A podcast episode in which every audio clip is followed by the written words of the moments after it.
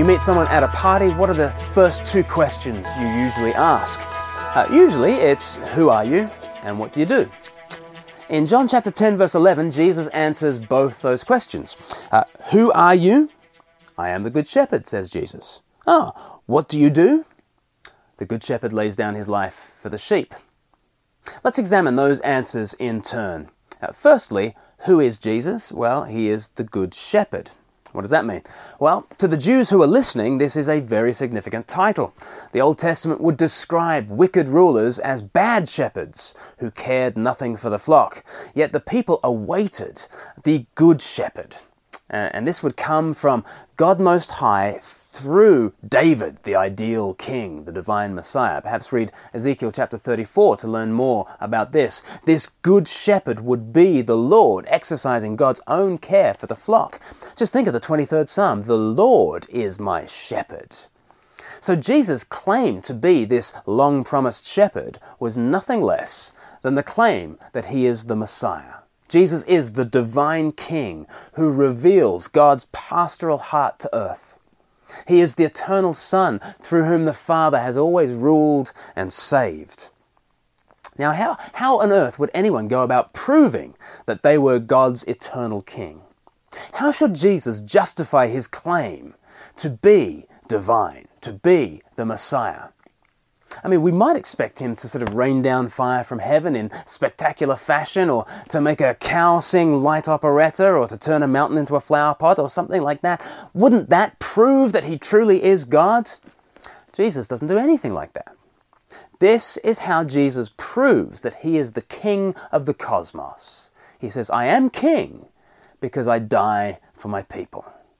I am the Lord because I pour out my life to death. I am the good shepherd. The good shepherd lays down his life for the sheep. Isn't that a shock? Jesus proves his deity by dying. And this is the shocking answer to our second party question. What do you do, Jesus? Well, Jesus says, I give my life for the sheep. Can you just think about that mental picture for a minute? Picture in your mind a shepherd who cares for his flock so much that he dies for his sheep willingly.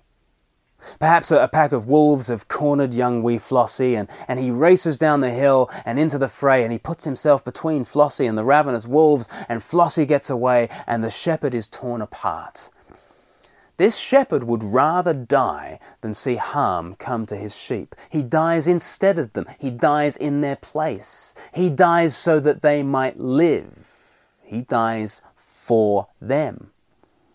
That is the shepherd that Jesus asks us to imagine here. Now, what would you say to someone with this kind of job commitment? You know, if, if someone literally said that they wanted to die for their own sheep, I'd say, get a life, won't you? Take up squash, get a hobby, have a sense of perspective. A good shepherd turns up earlier and mends the fences. A shepherd who dies for sheep has ridiculous job loyalty. How highly does this shepherd value his sheep? But think of it if the good shepherd is the Lord Messiah, and the sheep represent you and I, what is Jesus telling us? He's saying that He, our Lord and King, has died for us, like a rescuing shepherd dying for sheep. And that is His proof of divinity. The proof that He is Lord is that He dies for the weak and the unworthy. Skeptics may ask, how do we know that Jesus is Lord? How do we know that He really is God? If you were asked that question, how would you answer?